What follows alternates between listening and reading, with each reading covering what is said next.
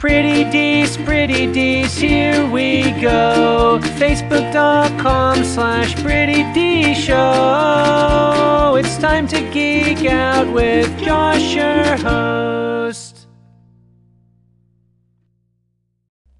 What's going on, everybody? I'm Josh Meek, the Uber Geek. Thank you very much for joining me here on Pretty Dees, your daily entertainment and pop culture podcast. You know, the the trailer for this movie has been out for a little while, but we just got our first look at the first poster for the movie, and since we hadn't talked about it, I wanted to circle around and talk about it. That movie is The New Mutants. Now, this is a an X-Men movie from uh, Fox. So, really this can kind of always boil down to Fox wanting to keep their hold on the X-Men franchise. If they don't continually put out movies, then the series, the the rights to make X-Men movies go back to Marvel. And then of course Marvel can start making actual good X-Men movies. So it seems sometimes that Fox is throwing whatever they can at the wall to see if it sticks. And this definitely feels like that. The New Mutants is a horror movie that is set in the X-Men eh, the X-Men universe. And it's based on a comic series that was kind of the first real X-Men spin-off series ever. So outside of Uncanny X-Men, this is the first time that the X-Men were in a, a new book. This happened in 1982. And the premise for the New Mutants comic series was essentially that they were a new class of kids since the main X Men team had kind of grown up. So they reintroduced younger kids and had them go through, you know, the Xavier School and had them kind of grow up and form a team themselves. Uh, you know, at the at the sheer height of X Men popularity. So, lots of people are really big fans of the New Mutants characters, and this movie seems to place these characters in very, very different roles than you are used to. The original New Mutants comic was not a horror comic by any means. It was kind of a, a straight up superhero comic. Uh, but this seems like a full on horror movie. The trailer is extremely uh, horror focused, and everything that uh, has been written about this movie so far is that it is a it is a horror movie through and through. Uh, there's a, a, line in the trailer that says, This isn't a hospital, this is a haunted house. And that seems like exactly what they're going for. Uh, supposedly, the mutants in this movie are being held against their will in a government facility that, that essentially turns into a haunted house. They are hunted and pestered by whatever else is in here with them. Now, all of the new mutants that you would know from the comics are going to be in this movie, or at least the, the main ones. And the the most known actor probably that's playing one is Charlie Heaton. Uh, he he played uh, he played Jonathan Byers in Stranger Things, and in this movie he'll be playing Cannonball, the mutant Cannonball. Uh, we'll also have uh, Magik, Wolfsbane, Sunspot, Mirage. Uh, you might not have known any of those characters, but those are the the most prominent New Mutants characters. So if you are a New Mutants fan, uh, they are the ones that are going to be showing up.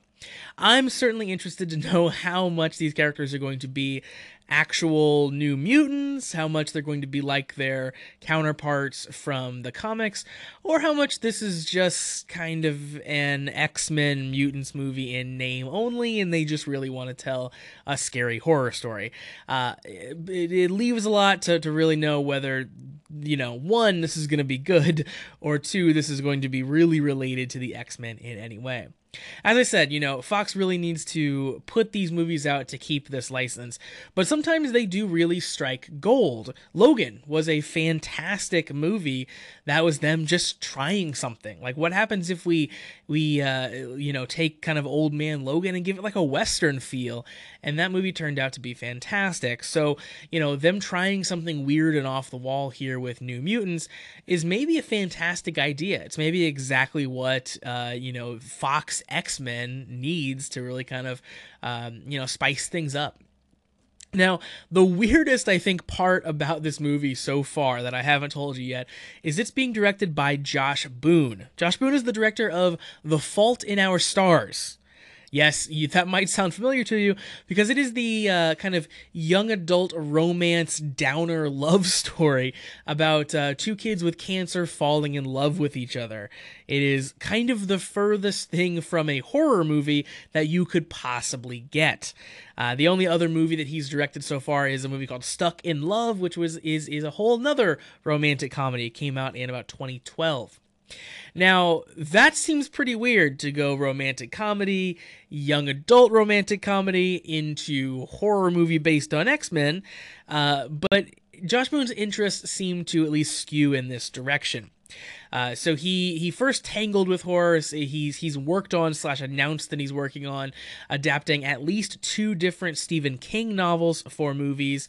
Uh, he's working on a movie based on uh, a Vampire Chronicles book.